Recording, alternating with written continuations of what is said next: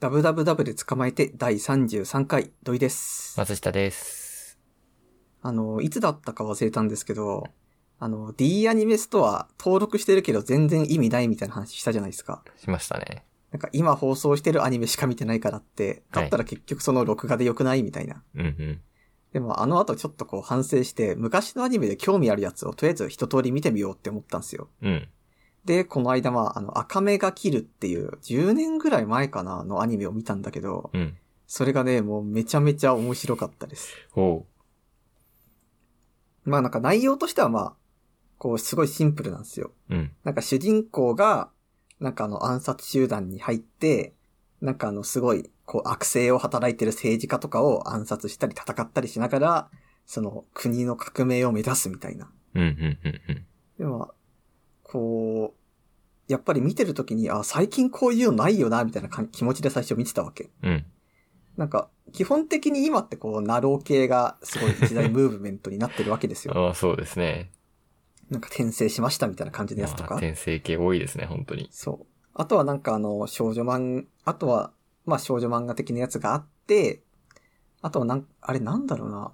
あとはこう、いろいろそういう深夜アニメっぽいやつがあったり、みたいな。うん。そういう感じが増えてるんですけど、ってなった時に、本当にこう、昔の主人公が、普通に異世界生まれ異世界育ちの主人公たちがこう、剣で戦っていくみたいな。うん。ああ、なんか、しかもなんか、普通にこう、なんか、こう、昔のこう、中国っぽい世界観みたいな。はいはいはい。なんか、そういう感じってもうないなって思いながら見てたんだけど、なんか、よくよく考えたら、これってあの、今見るから珍しいんであって、昔はこれがある種、スタンダードだったよなってもちょっと思ったわけ。まあそうですね。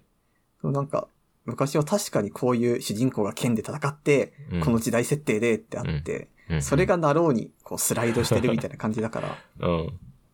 もしかしたらなんか、10年後にこう、なんか私みたいな人が、む昔のアニメを見るかってして、なんかナロー原作の何かを見たときに、ああ、これこれこう言うんだよって思ったことがさ、絶対あるはずなんですよ。ああ、確かにあるかも。なんか今はもう SF 作品ばっかり並んでるけどさ、って。昔はなんかこういうナロー原作のさ、なんか、こう素人が頑張って作って、それがなんかどんどんいろんな人が手を加えて良くなってさ、こういうのがいいんだよってうん。思う人も絶対いるわけですよ。まあそうですね。で、なんかそういうのを思った時に、じゃあナローって言ってもまあ幅が広いわけですよ。うん。まあ、ウェブ小説だからってやっぱりインターネットの中ではすごい出来がいいもの悪いものってあるし、うんうん。でまあアニメ化したとしても、まあ、ジャンルがいろいろナローも幅広いからあるわけなんだけど、うん。なんかその中でね、あの、この間僕が聞いたラジオで面白いこと言ってて、訳し物っていうジャンルがあるよねっていう。ほ要はその、主人公が薬を売るっていう展開。う。うんうんうんうん。なんか。薬を売るチートを持っているっていう作品だったり、あとはなんか成り行きで薬屋さんを始めますみたいな。うん。なんかそういうのが割と一つのジャンルになってきてるらしいんですよね。うーん。全然知らなかったけど、そうなんだ。そうそうそう。なんか、あの、真の仲間じゃないと言われたから、なんか、スローライフしますみたいな感じのアニメとかもあるんだけ ど、それだと主人公が田舎に引きこもってう、ん。あの、薬を、薬っていうかポーションを売ったりする店を開くんですよ。へえ。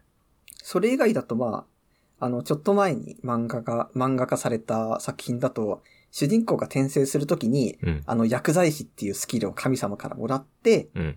それでまあ、あの、薬屋を始めますみたいなやつとかもあったりとかして、うんうんうん。あとはまあ、それ以外でもね、あの舞台はいろいろあって、なんか本当に、なんか中国を、なんか中国っぽい世界で、なんかあの、いろんな薬のじ、あの、技術を持ってる人が、なんかいろいろこう頑張るみたいな話とかもあって、うん。なんかね、薬っていうジャンルが出来上がってるんですよ、あのナローの中では。えー、な、な、 なんでだろなんかそれがね、なんでだろうって私も思ったんだけう。ど、うん。多分これがその、異世界っていうそのものが、なんかある種こう、チート的な世界観なんですよね、あれは。うんうん。っていうのも、例えば異世界だったら、蛇に噛まれましたっていうのと、うんスライムに、あの、スライムの毒を受けましたっていうのは、同じ毒に分類されるわけだよ。はいはいはい。でしたら、じゃあそういう時どうするかってしたら、同じようにこう毒ポーション飲むだけなわけで。うん。でもそれって言ってしまうとさ、その、蛇とスライムって絶対毒の種類違うじゃないですか。まあそうですね。めたいですけど。 そう。でも全部効くわけ。うん。それに、なんだったらこう、切り傷も骨折も回復ポーションで治るわけですよ。うんうん。で、これって結局どういうことかっていうと、その、怪我をしているっていう概念そのもの、うん。毒っていう概念そのものに対して、こうあ、効くシステムになってるわけあ。。はいはいはいはいはい。そう。だからこそ、あの世界っていうのは、まあ、スキルっていうものがあって、神様から与えられてるわけですよ。なるほど。要は、その神様が与えてくれた頂上の奇跡であるからって、毒っていう概念そのものに作用しますよ、みたいな。イデア的なものですね。 そうそうそう。毒のイデア的なね。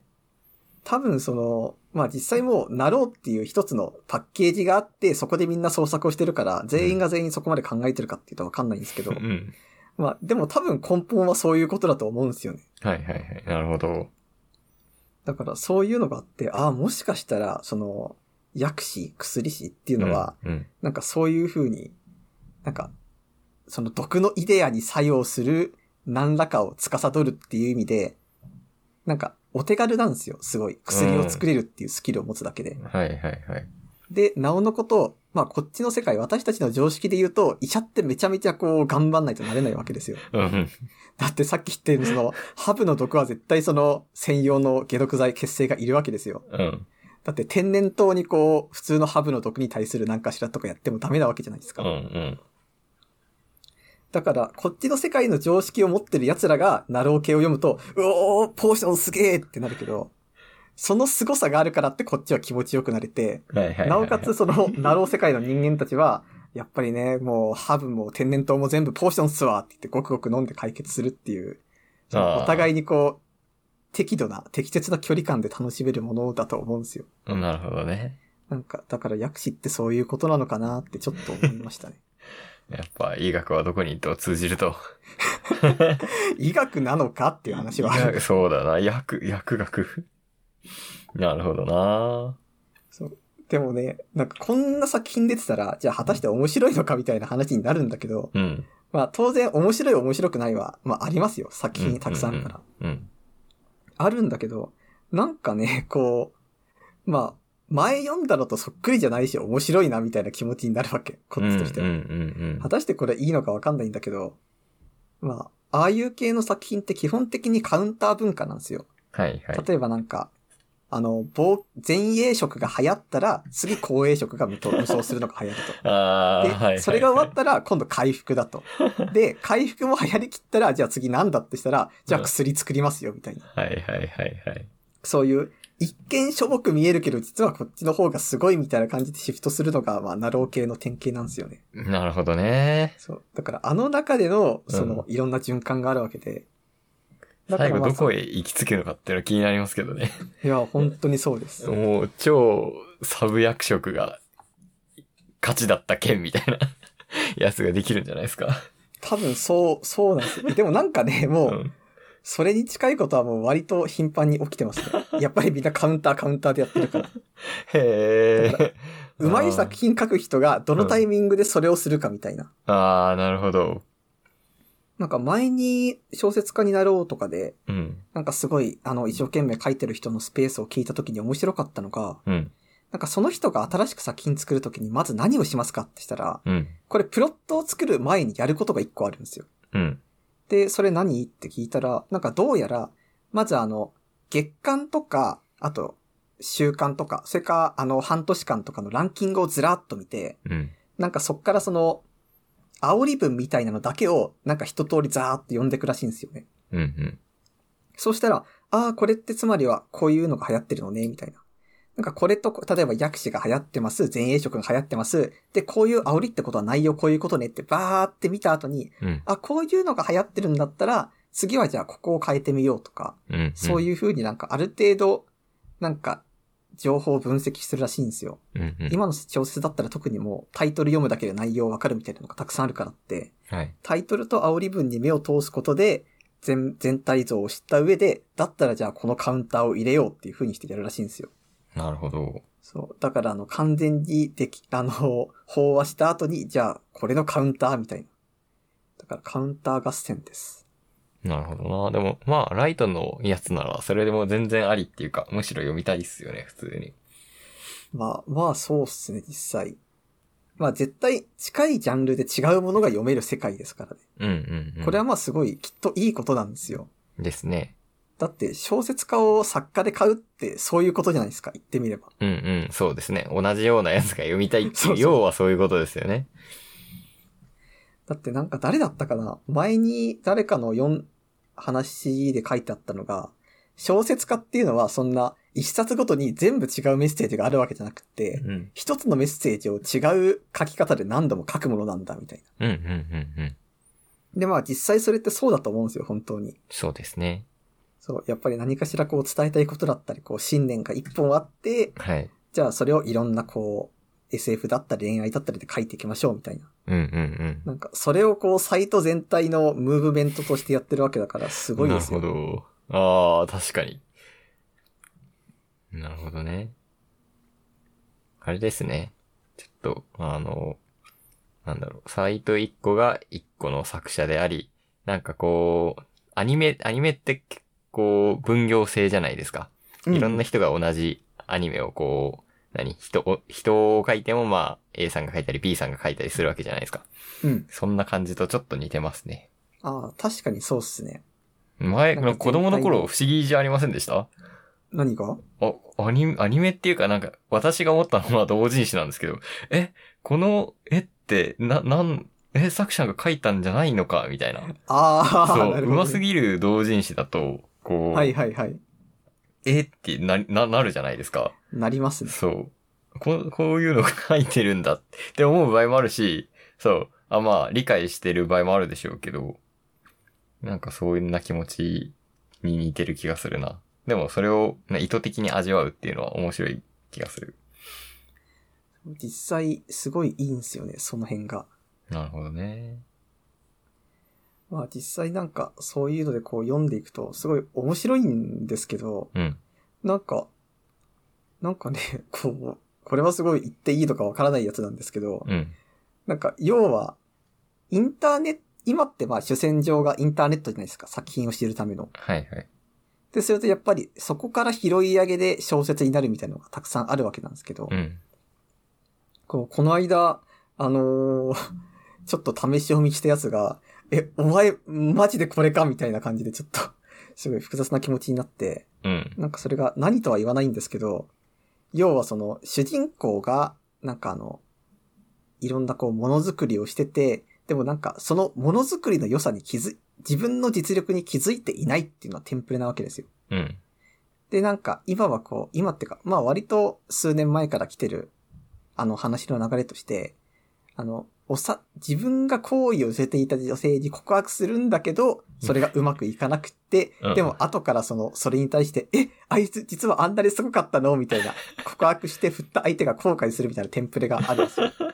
いかにもなテンプレだなうん。そう。で、なんか、それとかをすごい突き詰めてるやつとかを、が、なんか複数出版されてるのを見ると、うん。なんか、果たして本当にこれはいいんだろうかっていう気持ちにああ、 なるほなど、ね。んかなっ。て、なんか、もうちょっとこう、遠くなかったですか創作と現実世界ってみたいうんうな。んなんかそういう気持ちになるんで、なんかもしかしたらその、ひ、なんか、拾い上げで小説をなんかガンガン出版していくと、なんか行き着くところまで行き着いてしまうんじゃないかなって、なんか最なるほど近ねずっと考えてます。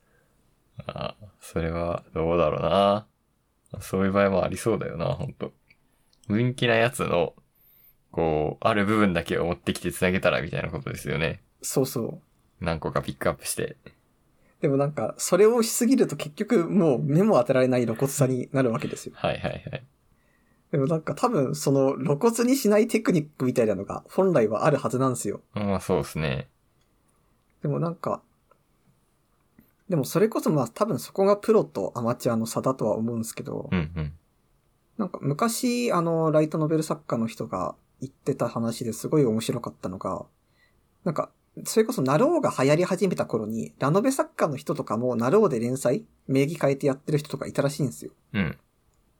でもなんかそれでうまくいかない人が何人もいたらしくって、じゃあこれがなんでかっていうと、小説ってあの、一冊でパッケージとして売る場合ってさ、うん。まず200ページだったら200ページ全部読んでもらうことを前提に話を作るじゃないですか。はい。でも、あの、ナローの場合っていうのは、例えば1話2000文字とかを、こう、週に何、何日かずつ連載していくわけですよ。うん。そしたら、その、週に2000字毎回盛り上がった方がいいんですよ。あー、はい、はい、はい。そう。でもそれってあの、既存の小説の書き方とは違うし、うん。そもそもとしてあの、もともとラノベ作家だった人が、まあ、なるほどでもちょっとやってみようかっていうのは、まあ、最終的にこう出版とかもあ考えるわけじゃないですか。うん。そうした時に本のパッケージ、本になるパッケージを想定して書くと、2000字で盛り上がりが少なくって、だから逆に受けなかったみたいなことを言っている人がいて、なるほどね。そうああ、確かにそれはそうだなっていう。でもまあ、その対局が何かっていうと、さっき話したその、 なんか俺を振ったけど、 実は俺がすごかったんだぜみたいな、全部盛りになってしまうわけで、確かに、それだったら次のはもうちょっとよ読みたいし、次の次のはもの読みたいけど、みたいな気持ちにはなるそうみたいなね。だからまあ難しさだよなって思います。難しいですね。最悪本なんてもう一番最後でドカーンとこうインパクトをのす残せたら、最初がほどほどだったとしても、そのギャップというかで、そう面白いわけじゃないですか。そう、あ、あのだるいやつ全部伏線だったんだってうんなうるわけんですようんうん。そう、だるいやつも含めてっていうのある、ありますよね、普通に。そう。でも今だったら、あれこれちょっと、なんか話ずれてないってなった時すぐあのコメントでね、ここってどうなんですかとか低評価ついてしまいますから。なるほど。難しいな、それを考えると。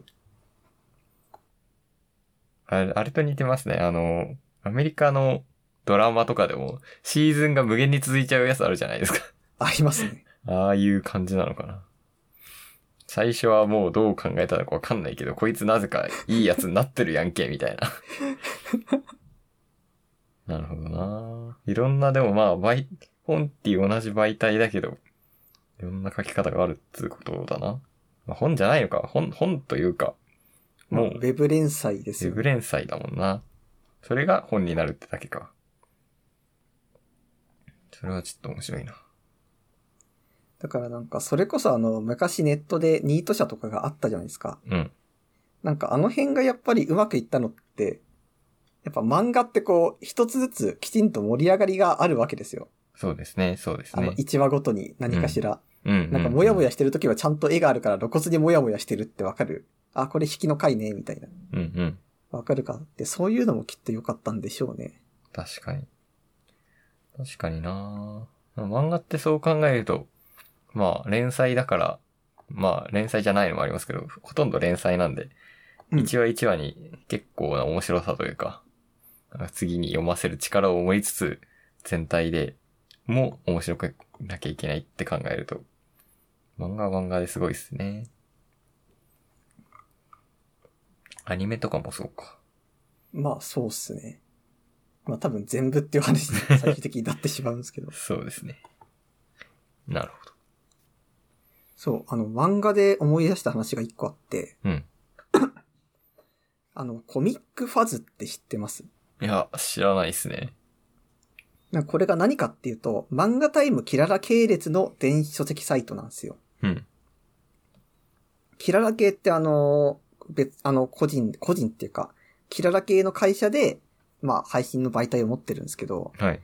まあそこのこう何がいいかっていうと、まあ電子で買えるっていうのはまあ前提としても、あの読み放題プラン、サブスクがあるんですよ。うんうんでまあそのサブスクが、例えばあの、えっとね、ライトプランっていうやつだと、うん。うん。 500円、月500円で漫画タイムキララ系列が4冊読めると。ああ、で、なるほど。なおかつ、うんあの、週刊漫画タイムスまで読める。へえ、うたった500円でも5紙読めるってまあすごいわけじゃない ん。ですか。すごいね。監視ですよ。うんうん。だから、ああ、これすごいなと。うん。で、なおかつ、その、やっぱり漫画タイムキララ系列だと、まあ主力ってあるわけですよ、どこにも。はいはい。で、まあそういう、なんか主力を連載してるやつとかも全部読め、読めるからって、まあこっから漫画タイム新しく追っていくかって人もやりやすいと。うんうんまあ一応なんか、あの、前3ヶ月までしかあの読めないっていう制約はあるんですけど、うん。うん。まあ、まあその辺はね、こう、まあ、おのおの頑張れみたいな話らしいんですよ。うんうんまあそれでも魅力的じゃないですか。ライトプラン500円でそれだけ読めるっていうのうん。は。そうですね。そう、それがあの、この間、あの、ネットの友達から教えてもらったんだけど、なんかどうやらこれが料金改定になるらしいと。おう。で、まあ、新プランになると、値段がこう、780円になりますと。あー、シンプル値上げっすね。そう。まあ、一応なんか読める雑誌は3冊増えるらしいんだけど、あー、はいはいはい。まあ、そうは言ってもその漫画タイム系の、なんかライトプランに入りたい人間っていうのは、まあ、当然その漫画タイムキララとか、キララマックスとかを読みたいわけじゃないですか。うんうん。そしたら果たしてもうこのライトプランで出揃ってるところに、なんか3冊増えることの魅力って果たしてどれだけだっていう。うんうん。いや、わかります。そういうのありますよね。 これいらねえから安くしてくんねえかなってすごいありますもんそう でも多分逆にその、いらねえから安くしてくんねえかなってやつをどうにかこうこっちに読んでもらいたいからこその そう改です定なんでしょうねっていうのを思うんですけど、うん。にしたってじゃないですか。にしたってですね。で、まあ、私もへえ、そうなんだ、みたいなちょっとええって思いながらその話聞いてたら、うん。なんかでも、だからこそ、なんか登録しておけってその人は言うわけ。おうで、えーって、別に今登録したったら780円でしょ、こっからって。うん。なんか知らない3詞読むのも、うーん、みたいな。いや、まあ多分読んだら面白いんだろうけど、うん。その、まずキララを全部読んでない人間が他の3詞に手が伸びないよ、みたいな話をしたら、うん。これは、あの、3月末までに登録した人間は、あの、500円プランのままの料金っていいらしいんですよ。ああー、はいはい。ありますね、それも。そうそう。なんか前だとあの、ドコモがダゾーンで似たようなことやってたじゃないですか。はい、やってましたね。そう、なんかあれ系のことが、あの、漫画タイムキララでもやるらしいということで、だからあの、3月末までになるほそのど。登録しておけっていうことを言われて、まあ確かにその、まあ、キララアニメ見るからって、うん。まあ多分これ登録しておいた方が絶対いいんですよ。ままああね。こっから先その新連載いとやかすごいハマった時に、ああ面白いってなるわけだから。うん。うん。だってその、今後、だって3月末までに500円登録しなかったら、うん。こっから先、キラに超ハマったとしても780円なんですよ。いや、わかるよ。すごい気持ちはわかるが、うん。その、で、読みたいのが出てくるまで、こう、一生480円を払い続けるっていう覚悟が試されますよ、これ。あ、途中で、あーもう、ちょっと休もうかなってなったらもう780円になっちゃうわけですよ。次が、次に登録するときは。 いや、もしかしたらなんかそれを見越して、お前たち今登録しろよっていうことなのかもしれないですけど。それもあり得るかもないや、でもこれ悩みどころじゃないですか。悩悩みどころだけど、 結構危ういかけですよ。次の、次のゆるキャンがいつ出てくるかわかわからないじゃないですか。いやー、でもまあ、そうは言ってもね、意外といいかもしれないですよ。確かになうん。なんかそれにこの月刊誌を追うっていうことを私したことがなかったんですよ。うん。俺もあんま知ったことないですね。そう、だからまあそういう意味でもいいかなっていう。なるほど。でも。なー。なるほどね。480円か。で、まあ5子を埋めるっていうのは、でかい。3しか。そう、すごい、語詞読めるんですよ。超いいです。うん、すごいよな。これでいいのかっていう感じですよね、普通に。あ、まあ、そっか、最最新のは読めないっていうのはあるけど、まあ別に、月遅れが読めるなら、それでも月に5し見れるわけですもんね。そうそうそう。すごいな。だからすごい、でもなんかこれがね、まあ難しいですねっていう話です。そうですね。まあ、お試しでやってみて、ああ、でも、普通にこれを月の楽しみにするの全然すごい良いよな。そう、いや、月の楽しみ必要ですよ。来月になったら何があるみたいな。月曜になったらジャンプが読める的なやつはね、 うん。やっぱあると嬉しいですからね。なんかそういう週刊月刊連載の雑誌って買ってたことあります継続して。ジャンプは一時期買ってましたけど、なんかやめちゃったなぁ子供の科学、 子供の科学月間買ってたなぁすごい好きだった。なんかああいう雑誌とかってさ、うん。あの、ちゃんと買ってる時って全部に目通す人でした。あ、どうします、どうします。ああ、偉い。 もったいないよ。うんまあでもなんか興味ないの読みたくなくない、まあね。いや、そう、漫画だと結構それあるじゃないですか。うん、もうだいぶ始まっちゃってるとか。うん。雑誌、漫画雑誌じゃない普通のこ雑誌だと意外とそういうの少なくてへえ。楽しかったな、うん、なんか端の方のアマチュア無線を始めてみようなコーナーとかもちゃんと読んでましたよ、俺。あ、偉い。な保科学はね、いい雑誌なんで。なんかあれってこう、親がどっちかというと乗り気になって、うん、うん。あの、と買うものだと思ってました。ああ、そう、まあ、いや、俺が読みたかったっていうのはあるけど、そう、多分若干乗り気になってくれて、買ってくれてたっていうのはありますかね。なるほど。私は、はい。東京マラソンを走ってきました。すごい、あの、楽しかったです。タイムが4時間6分で、うん。着地、 着地しました。着地っていや、よ4時間6分のタイムでした。ああ、で、まあ、本当は4時間ギリを狙ってたんで、まあ若干悔しいところはあるんですけど、まあ多分どう、どう当日どれをどう頑張っても4時間6分以上には、以下にはなんなかったんで、まあちょっと練習不足だなっていうところはありつつ、へ非常にえ。楽しかったです。あれ、東京マラソンってさ、うんあのー、私はこう、毎年毎年変わった格好をしてる人がいるかどうかでだいぶ気になってるんですけど、うん今年もいました。あー、まあ軽いか、軽い変装みたいなのいましたけど、うんで。もタイムにもよるのかななんか多分今年は結構コロナで、なんか結構、うーん、参加費とかも PCR 検査代とかかかってえ高くなりましたし、うん。あの、結構ガチ勢が多かったんで、多分超少なかったと思います。ーああ、そうなんだう。ん。あ、でも、なんだろう。頭にちょっと乗せるとか、顔を動乱をちょっと塗るとかは、やっぱいますね。うん。やっぱあれをやるとね、そう普通に応援されるんですよ。へえ。 それはね、すっごい気持ちいいと思うからね、ぜひ俺もやってみたいところではある。そうね。でもあれで遅かったらちょっと、かっこ悪いじゃないですか。 まあ、そう、早くてあれなら、おおすげえなってなるけど、あれやって遅いとダメだから、まあね、もうちょっと、脚力を貯めてからかなって思ってます。 PCR 検査ってどのタイミングでやったんですかあもう直前です。えっ、となそうね、東京マラソンとかでかい大会になると、前日受付っていうものが存在するんですよ。うん。だから、普通に2日間拘束されるっていうのが辛いところなんですけど、前日受付で、して、えっ、と、当日の東京マラソンの朝の午前4時に結果がメールで送られてくるっていう仕組みです。で、そこで陽性だった人は出れないみたいな、そういう結構厳しい感じの。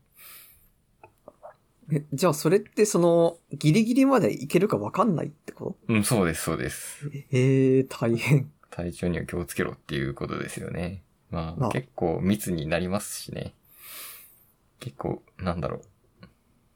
賛否両論もあったみたいですから、まあ、しょうがないかなとは思うんですけど。いや、でも本当に走れてよかったです。ああいうのってみんなマスクして走るんですかいや、マスクは走るときはなしで大丈夫です。へえ。ゴールしてからと、まあ、スタート前はつけてくださいっていう感じですね。いやー、楽しかったよ。なんか例年と違うところとかありました違うところ、多分コロナ対策で、あの、給水所とかが、あの、結構分かれてて、ゼッケンの下一桁の番号のところに行ってください、みたいなところへとか。え。あと多分、飯系もね、すごい、あの、全部パック飲料とかパック羊羹とかになってて、あおあ、に ぎなりるほど。前だとバナナボーンと置いてあったり、おにぎりとかーンと置いてたりしたんですけど、うんまあ、そういうのはなしですよ、みたいな感じになってましたね。パック羊羹嫌じゃない バック用かね、開けづらいんですよ。あ、でもうまかったですけどね。さあ、そんな感じなんだ。はい。それさ、あの、ちなみになんですけど、めっちゃ疲れてるわけじゃん、後半とか。うんうんうん。なんかそういう時にさ、はい、偶数番こっちって言われた時に さ、その、そうね判断つきました。いやー、まあ、わかりやすいようにはなってるんですけど、まあ正直みんな守らながちだったので、そうまあ、止まれとも言えないですそうから。そうそうそう。あ、おの乾いて死にそうってことで1、2番で行っちゃいましたし、まあばらけてくるとそれなりに余裕はあるっていう感じでしたね。で、東京を走ったんですけど、もうすごい良かったっすね。なんか、東京ってやっぱ狭い街だな、と改めて思いましたね。えー今回はコースどこだったんですかえっ、と、新宿から東京行って、東京から浅草行って、浅草からまた東京に戻って、東京から品川、ん浜松町の方まで行って、また東京に戻るっていう。へえ。やっぱそれぐらいしないと距離を稼げないんですよね。東京で。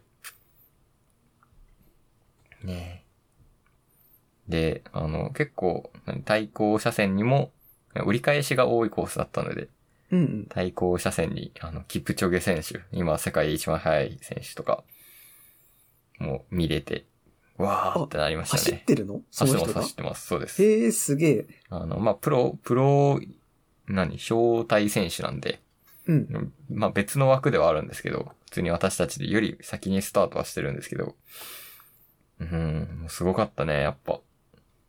気力を感じました。 で、そう、4時間6分で、まあ、タイム届かなかったんで、もうちょっと、練習が必要なのかなーっていう感じで、練習をしていこうと思いましたね。次は目標とかあるんですかうーん、次は、あのーまあ、マラソンはやっぱすげえ、大会に出るの多分すごい久しぶりだったんで、楽しいってなったんで、あの千葉アクアラインマラソンに出ようかなと思ってます。おいいっすね。そう、でも結構風も強いし、坂も多い大会なので、まあ、これで4時間できたらいいなっていう感じで、ね、練習を続けたいんですけど、あのーすごい、普通の10キロ練とかはしてたんですよ。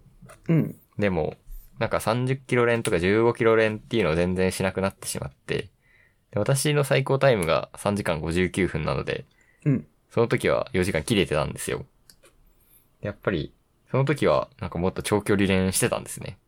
なるほど。そう。なので、長距離連をしようと思い、なんかランニングバッグみたいのもね、欲しくなりましたね。あれって何入れてるのみんな。えっ、と、大体は水ですね。水と、なんかうん。あとなんだろうな。あの、エネルギージェルとか、BCAA とか。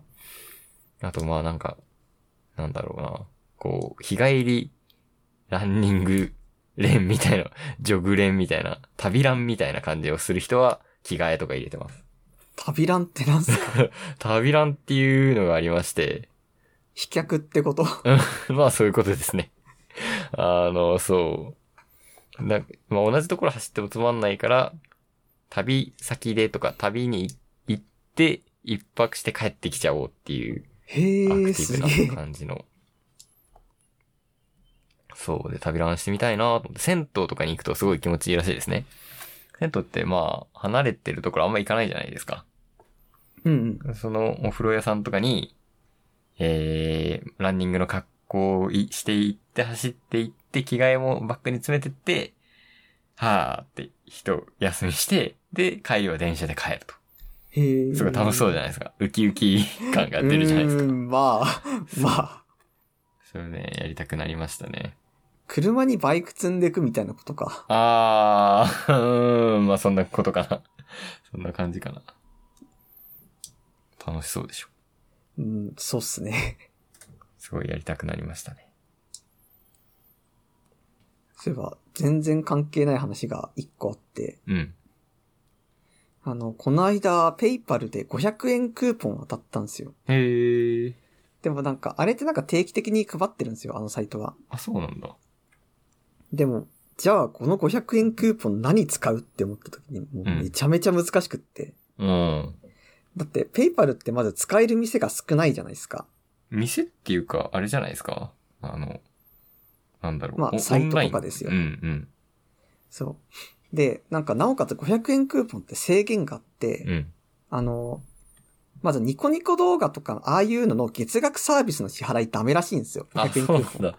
俺、真っ先に、あ、任天堂オンライン、ペイパルで払ってるから、それに使っちゃうかなと思ったけど、ダメなのか。そう。それがまずダメで、うん。で、アマゾンも使えないんですよ、確か、もともと。へえ、うんうん。ってするともう、この500円持て余すじゃないですか。そうですね。なんか一応山田電機とか使えるらしいんですけど、あ、そうなんだ。でもそ、500円のために家電とかはさすがに買えないわけで、うーん、そうですね。電池とかになりますね。そう。で、まあ結局悩んだ末に、あの、ブースってあるじゃないですか、ピクシブあのサはーいビはスいで。はいはい。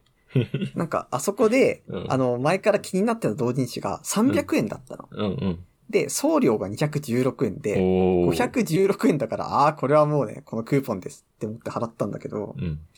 でもなんかこう、半端なクーポンって本当に今までずっと取りこぼしてたんで、うんうん。なんかこれはもうちょっとね、なんか500円で買えるものとか1000円、1000円のクーポンあんまないな。うん500円で買えるものシリーズをずらーっと表にした方が、ももしかしたらなんかタイミングで、なんかその都度都度買えるのかもなって思いました。確かにね、そういうのあるかもしれない。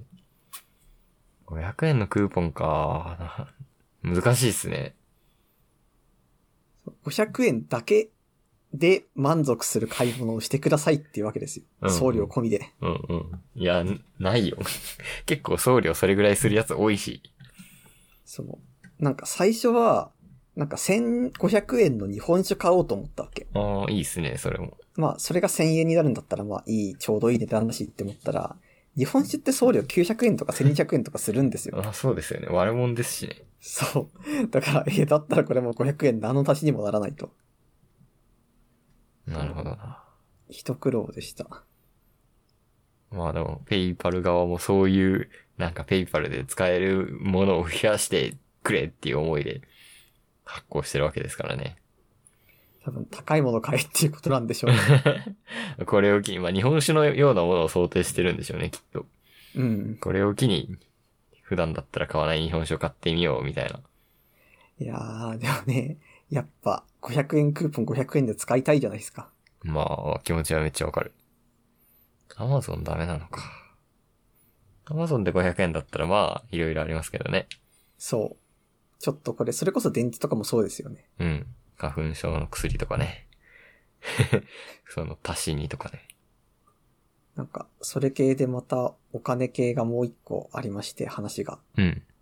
あの、僕はまあ、留年していたわけですよ。前も話したけど。うん。で、まあ、留年した時に困ることっていくつかあるんだけど、まあ、なんか困らないまでも、あの、生活が変わることっていくつかあって、その一個が、あの、生協に行かなくなることなんですよ。学生生協に。へえ、 なんでえーっと、まず、生協行って弁当買うじゃないですか。うん。じゃあ、どこで食べようってしたあ時ーに、知り合いが誰もいないサークルの部屋にはさすがに行けないし、はい。それだったら別にその、午後の授業だったら家でご飯食べてから学校行くよとか。うん、うん、うん。あとはまあコンビニでおにぎり買って、なんかあの、さっき教室行って食べるとかするよみたいな。はい、はい、はいなん。か別に生協にわざわざ弁当買いに行くほどではないみたいなうん感じになるわけ。うん。で、そうなってくると何が問題かって言うとまあ生協の会員証、うん、あれもなくすわけですよ。 あの、1万円払って買ったやつでありますす。ね。はい、はい、はい、はい。なんか最初はその1万円払ったからって、うん、まあいつ、いずれ帰ってくるっていうのが分かってるから払うわけじゃないですか。うん、うん。でもあれをなくすと、えー、じゃあこれもう1万円なしっすかみたいな。 こうすごい戸惑うわけ。うん、まあ結果としてね、それがこの間見つかったんですけど、うん。まあそれこそもうこの間見つかったってことはまあ私が当然大学を卒業してるわけ。はい。だから、ああ、これどうしよっかなって思って調べて、なんかそしたらね、どうやらあれって卒業してからでも返金受付してるんですよ。へえ。なんか一応あの、学校に行って返金はできなくって、うん。なんか書類書いて、それを郵送、自分が元いた大学の生協に送って、手続きしてもらったら、その来月末に、はい。あの、振り込まれますよ、みたいな感じだったんだけど、なんかそれこう、それで久々に大学の名前とかを書いてたんだけど、うん。なんかもうちょっとこうね、 変な気持ちになりますよ。あなんかもうまだ、もうこれから先行くこともないであろう大学になんか、生協のこれだけ送ってるわけか、みたいな。なるほどね。あれ、よく考えたらすごい仕組みですよね。あれ、1万円の厚紙なわけですよね。 そう。うーん。なんかもっといい仕組みないのかって思いますけど。なんか今はもうアプリとかなりそうですけどね。ね、ほんとそうし、なんか学生証とかに紐づいてくれよ、せめて、みたいなことを思うな。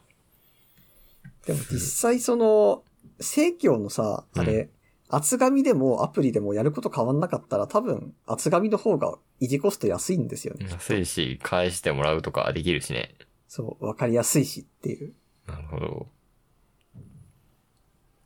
ポロポロの厚紙を見せて、何円か安くしてもらうっていう謎作業が。ちなみになんですけど、生協使ってましたうーん、使ってたけど、正 教、正教だから良いっていうもの、あ、ないっすよね。うん。ちょっとクオリティ低かったんです低よい、低い、低い。あいやの、美味弁しく当もななんくなかったですか油弁当だし、みたいな。うん。欲しいもんあんまないし、みたいな。あなたのお茶しか売ってないし、みたいな。そう。 なんかプライベートブランドみたいなのがたくさんあったじゃないですか、うん確か。そう、だからって、あれはちょっと、 あんまり進まないんだけど、まあ1万円払ってるし、みたいな。生協ね。いや、なんか俺もっと生協いいもんだと思ってたんですよ。森博の小説とかで見ると、 生協で本買って、みたいな話よく出てくるし。まあそんなことなかったです ね。なかったっすね。しょぼいし、しょぼい割には混んでるし。あ、でもなんか、くじみたいなの引ける日あったじゃないですか。ああ、ありましあた、のね。時はちょっと楽しかったかな。 まあでもそのぐらいですよ、本当に。 そのぐらいですね、本当に。ああれ配ってますね。あれ、ブラックサンダー配ってましたね。ああ、あったね。いやー、盛況な。もうちょっといいもん売ってくんねえかな。妥協の盛況ですよね。そそう。ちょっとセう。ブ通ンり道遠いにかあら。るし、みたいな。そうそう。いやー、懐かしい。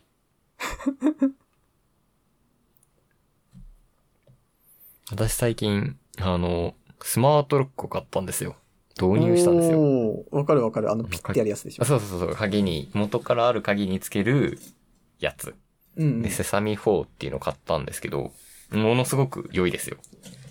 ーあれ、どこにつけてるんですかだっえて、あの、一人暮らしじゃないよね。うん。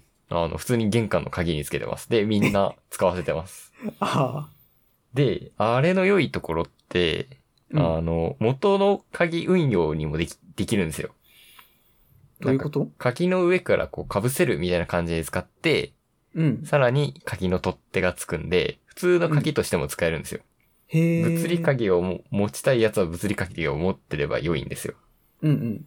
で、まあ、家族全員にアプリこれ入れたから使ってっていう感じで入れたら結構好評でしたね。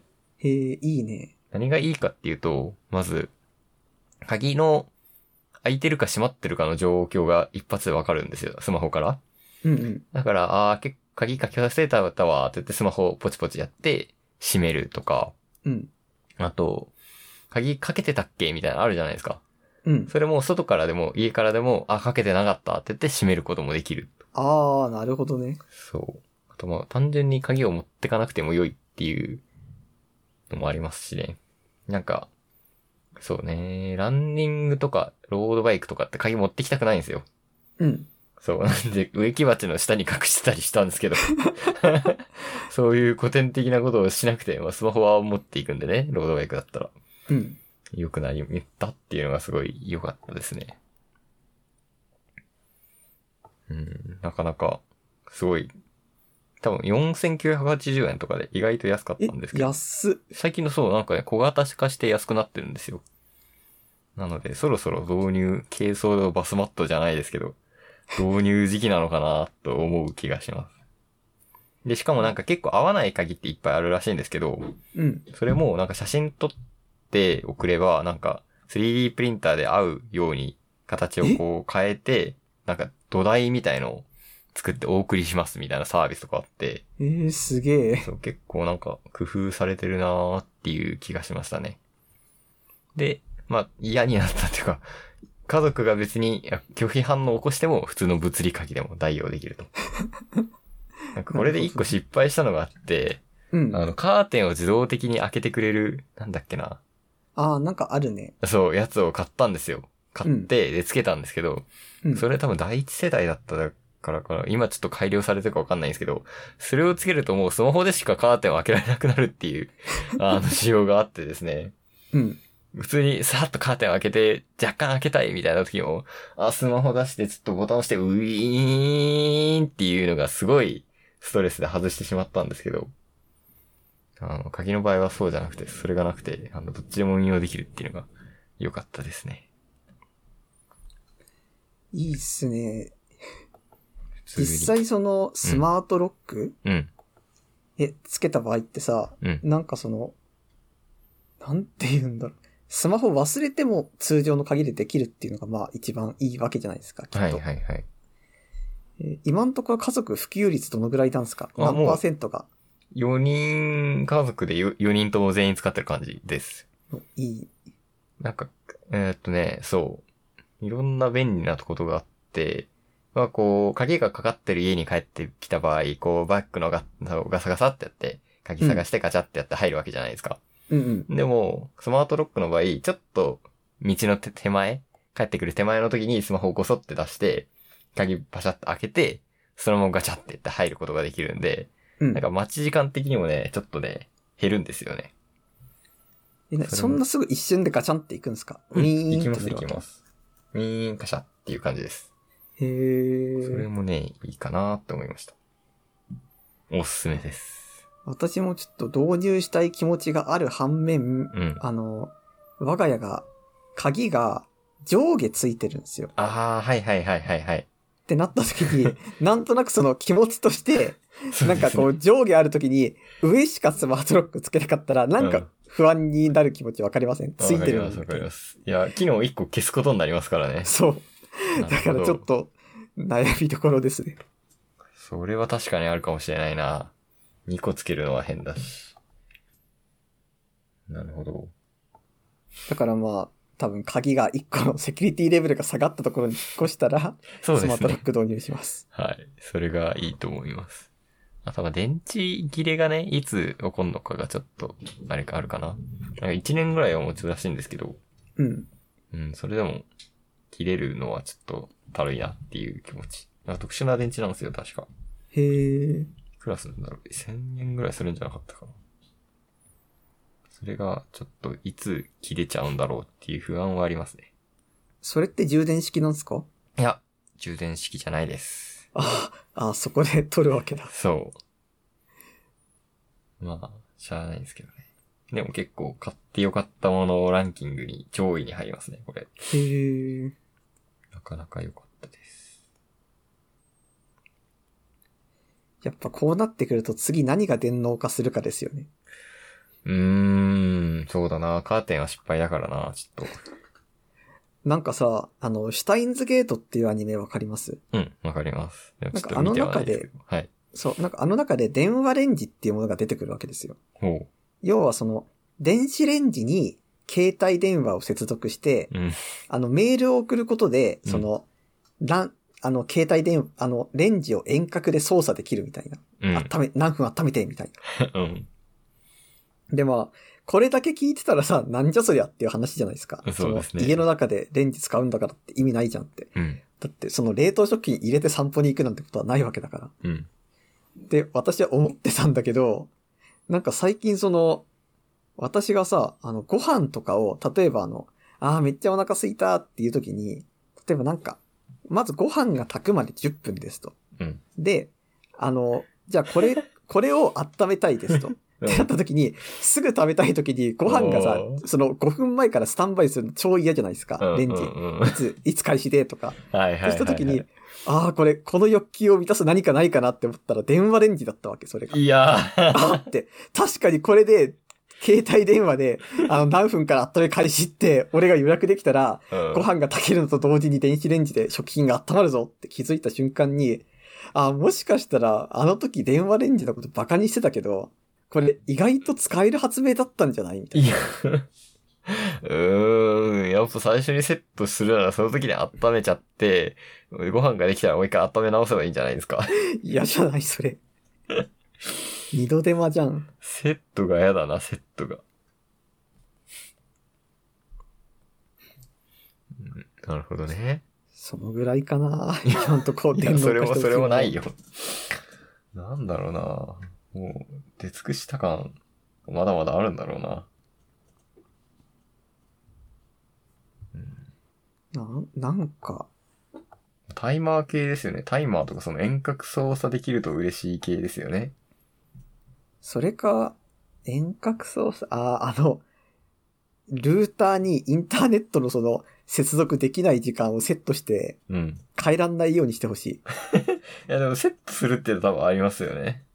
変えらんないようにするはできないですけど。なんかもう、繋がるとインターネット無限にやってしまうから。ルーター時間設定はきっとあるはずなので、そのアドミンパスワードを忘れれば、 実現可能ですよ。あとはなんだろう。でもそのぐらいかな。 こんぐらいですかね。その考えればあるんだろうけど、うちがそこまで IT 化してない問題はきっとありますね。私ねあの、携帯電話を、んどっかに、ど、どこいたんだってなった時、携帯電話が、あ、主人、俺のこと探してるなって思ってなってほしい機能欲しいですね。なんかアレクサでできそうじゃないですか、そああ、れ。できます ね。できるわ。いやなんだろう。ないっすね、きっともうーん、いやう。ーそれかなんきっとあるかんでしょうけど新しい何か発明されるまではね、きっとないです。そうですね。あ、ドアとか、窓とかね。開いてほしいですけどね、勝手に。こう、換気が必要なレベルになったらパカッと開いてほしいですけど。なるほど。そう。あ、それ結構思うな。雨になったらパカってしまってほしいし。窓か。重いからな。また、ああ、窓いいね、実う際。ん、いいと思いますよ。スマートハウス。でもなんか、もう究極じゃないそこまで行くともう。まあ、結構、もう完成地点ですよね、そこが。 マジでもう、一切動かなくなりますよね。お掃除ロボットあるし、みたいな。そうね。まあ、バカって開くし、最後は仕事もやってくれねえかな、みたいなね。まあ、まあ、す結局そこですよね。そうですね。機械が働いた時給で俺が暮らすみたいなね。そうなってくるとマジで、誰のプログラミングが一番優れてるかで給料決まってきませんそうですね。なんかあいつのはほん、なんかそれこそ本当にこう、ロボコンとかでみんな決めるわけですよ。誰が一番プログラムできるみたいな。うんうんで、あいつはいまいちだからみたいな。うん。なんかエジソン、エジソンでしたっけエジソンがこう、あの、踏切を勝手に開けるマシンを作って自分は楽してたみたいなエピソードあるじゃないですか。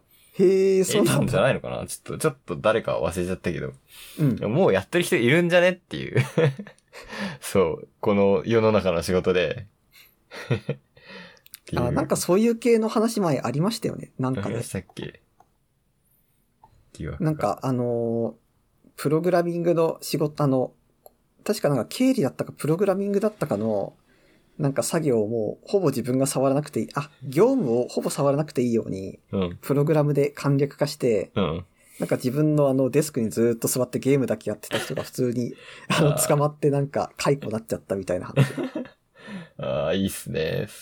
それですよ、未来は。それが当たり前の世界来ないかな。いやー、でも、そうなった時に、じゃあなんか自分たちが果たして生き残れるかっていうと、俺は難しい気がしますよ。いや、まあ、俺も難しいっすけど、それはね、機械、機械に働いてもらった、こう、なんだろう。機械がね、税金をこう、納めてくれるんですよ。AI がね。それで、俺たちはこう、暮らすと。ああ、それか、なんかシステムとしてさ、多分株の自動取引とかと同じ感じになる気がする。ああ。なんかあれとかってさ、はい人のプログラム買った後に、うん儲けてたらそのうちの何割かを制作者にバックするみたいな、それは、なんああか、感じらしいんですよ。ああいう買うやつって。だからってこう、プログラミングできない人は、あの、プログラミングできる人からシステムを買って、はい。うん。例えば20万儲けたらそのうちの5万とかをその人に渡して、残りの15万で俺たちは生活するみたいな。あの、その本を最近、いやもう、いん軽く読んだんですけど、うん。あの、これは仕事するより難しいなってなりました。へ そのえ。ボット、ボッターっていうらしいんですよ。うん。ボッター、んボッターで日給300万稼ぐトレーダーの本を最近読んだんですけど、あこれは業務の方が簡単だなってなりました。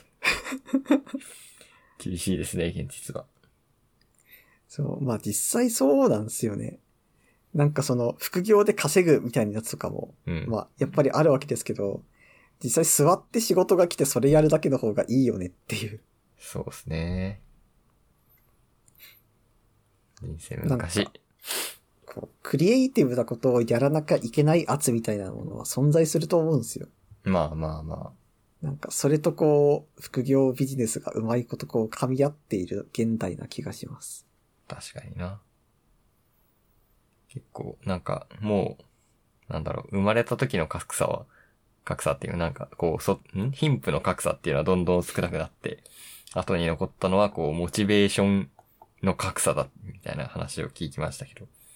まさにその通りですね。それほんと勘弁してほしいんだけど。 もう勘弁してほしいよな。もう、だからそこで言い訳できないのっていうことですよね。いや、ちょっと生まれがみたいな。もうそれはなくて。 あでもそれこそその、その人が生まれ持って持っちゃったその性質は考慮してくれよっていう気持ちになりませんかあ、そうね。認知されるといいですけど、認知されるといいっていうのも変だけど。うんいや、俺はこんなモチベーションないからこれは仕方ないことなんです よ。そうそうそうそう。いやー、もうどうしようもないっすね。どうしようもないですね。 なんか、うん果たして偶然を全部削ぎ落とすべきかわかんなくなってくるんだけど。 えへへどういうことですかなんていうかその、モチベーション全部になっちゃうわけじゃないですか。これ以上、その世の中が完全にこう、すべて同じ土壌になってくると。はいはいはい。なんていうかこう、 もうちょっとその、モチベーション低くてもやっていけるみたいな感じの方になってほしいんですよね。まあ、そうですね。いやもうなんか完全に脳のこう、なんだ、ニューロン的な話じゃないですか、そこまで行くと。うん。発火しやすいみたいなさ、うん。なんだろう、セロトニンが分泌されやすいみたいなさ。うん。いやー、難しいっすね。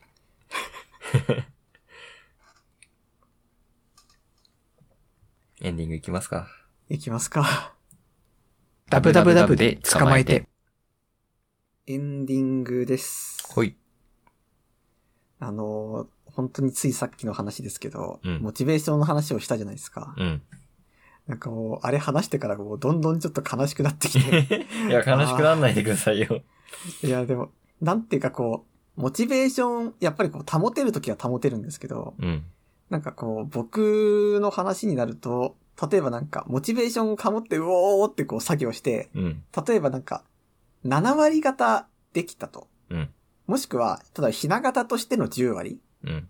ができたみたいな感じで相手に見せて、お、いいじゃんって言ってもらった瞬間に一回モチベーションゼロになるんですよ。うーん。はいああ、なんか、。ああ、ありがとうございますって褒められてやったぜってして。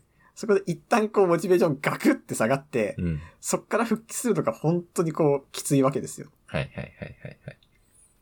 だからなんかあんまりこう、まあそういうのをこうずっと経験した結果として最終的にその今自分がやっていることを人に話さないみたいな方向に今はシフトしてるんですけど、あでもなんかこれって結局人から見た時にこう何もやってない人間になるわけですよ。ー。うーんと。なんかそれによってこうモチベーションが阻害される瞬間みたいなのも確かにあって、はいはいはい。だからそうなってくるともう果たして俺がモチベーションを保つためには何が必要なんだっていうのがこう本当に最近わかんなくなりますね。うんなるほどね。いや、なんかまあ、自分がまあ、あ、これならまだモチベーション湧くな、みたいな状態ってあるじゃないですか。はいはいで、。まあ、それをまあ、できるだけね、維持すればいいんだろうっていうのは分かってるんですけど、その心を湧くのもモチベーションじゃないですか。 うん。なんかな難しいよなやっぱ人体改造するしかないっすよ。モチベーションを上げるため に。そう。ロボトミー的な感じで。いやー、まあロボトミーって、生産性上がってもなんか、新しいこと思いつくようになるのかなっていう。まあ、なんか無気力になる人を続出したらしいですね。だから、お前はモチベーション低いからって、ロボトミーするよって。ロボトミーするから、もう今後、あの、クリエイティブなこと一切できなくなるけど、モチベーションは保たれるよっていう話じゃないですかう。んうんそれってもうその、モチベーションが必要な本当の意味を失っちゃわないですか。うん。いや、まあね。モチベーションだけじゃないからね。まあ、そうなっちゃう、なっちゃうんだよな。そう。だからその時私はあの、なんだっけ、国分光一郎の中道体の、な話を思い出しますけどね。何ですか、それ。なんだっけ、あの、受動体と能動体があるじゃないですか。うんうん。で、まあ、これは言うと、能動体っていうのは結構自分のモチベーションに関わる話じゃないですか。能動的に何かをするっていうことなので。うん。で、受動体っていうのは逆に、こう、受け身うん。の、こう、何かが降ってくるとか、こう、なんだろうな、こう、水がかかるみたいなことなんですけど、今は世界にこの二つの体しかないんですけど、昔には中道体っていうのがあっってっていう話なんですけど、なんだろう。昔は、なんだろうな。中道体するか、なんだろう、能動と受動ってこう、するか、されるかの問題だったんですけど、うん。なんだろう、それ以外の世界があったんだよっていうことがあるんですよね。へえ。なあ、それを思い出して、 あの、ああ、そうだよ、するとされるだけじゃないんだよって思います。 なんだろう、昔の意志ってこう、意志イコール、なんだろう、神の言葉だった世界がある説ってあるじゃないですか。あるんですよはい。あの、な、何々しようって今は思いますけど、うん。昔の人が何々しようって思った時考えるのは、あ、神が何々しろって言ってるから私は何々したいのだっていう。啓示を受けてるみたいな。ああ、そうう。です、そうです、そうです。で、まあ、 そ時とね、場合によって変わってきますから。今はモチベーション マックス時代なのかもしれないですけど、また時が移れば。ひらめき時代になると。 そうそうそうそうそうそう。受け身最高時代になることを信じて。でもなんか、それあれですよね。君は受け身人間なんだからって、独創的なひらめきぐらいしてくれないと困る よっていうあことあ、になりませんか。結局評価が入るとそうなっちゃうのかもな。なんいやまあ、こうなってくるとやっぱりその、なんか全部のその、なんか欲求を、なんか社会とのつながりの中で見出すのはやっぱりいかんみたいな話になってくるのかもしれないですいね。や、ならないですよ。そこはならないでよ。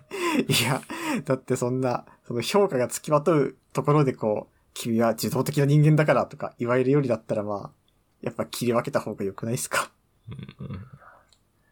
まあね、難しいけどね。いや、でも、中道と、ん自動と、する、されるの以外の関係性はありますから。まあ、だといいっすね、マジで。そうです ね。ああ、ちょっと悲しい終わり方になっいてしまや、ったすいません。なんか悲しい話になっちゃって。じゃあ、まあ、そんな僕たちですが、えーっと、未来への希望あふれるメールをお待ちしています。はい。えーメールアドレスは、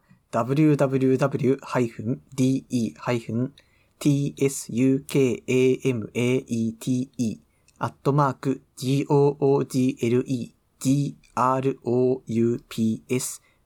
google.groups.com です。はい。お待ちしてます。はい。じゃあ、そんなわけで、また2週間後ですかね。そうですね。はい、ありがとうございました。ありがとうございました。